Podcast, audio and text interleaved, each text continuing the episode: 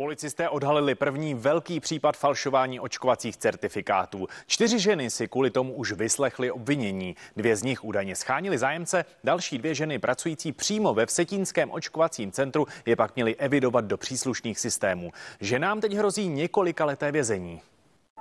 Informace o tom, že se covidové očkovací certifikáty falšují ve velkém, kolovaly mezi lidmi už dávno. Teprve vsetínští policisté ale zveřejnili konkrétní případy. Obviněné ženy tuto činnost prováděly minimálně od září loňského roku a kriminalistům se podařilo prokázat eh, napříč republikou 74 falešných certifikátů. Na falšování certifikátů se podle našich informací podílely i dvě zdravotní sestry, které pracovaly přímo v očkovacím centru Vsetínské nemocnice. Údajné Údajné zájemce o očkování, kteří ale vakcínu nikdy nedostali, zanášeli prý přímo do systému. Když jsme dostali podnět, že se něco takového tady děje, tak jsme i hned podali trestní oznámení. Na základě toho policie teda jednala. Mohu říci, že jedna už tam nepracuje. To máme jedno neoficiální jméno a na to druhé oficiální jméno čekáme. Podle našich informací vše vzniklo do jisté míry náhodou. Žena ze Zlínska se nechtěla dát dočkovat, ale očkování ve své profesi nutně potřebovala a tak poprosila svou kamarádku, zdravotní sestru pracující ve Vsetínském očkovacím centru,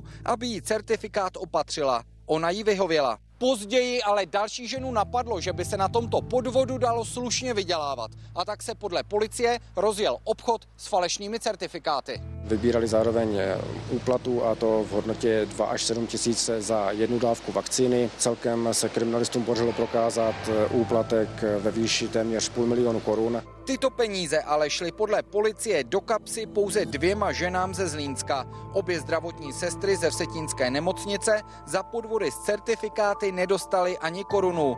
Důvod jejich chování je tak jen těžko pochopitelný. Všechny čtyři ženy jsou obviněny z padělání a pozměnění veřejné listiny, za což jim hrozí až pětiletý trest. Robert Hedge, CNN Prima News.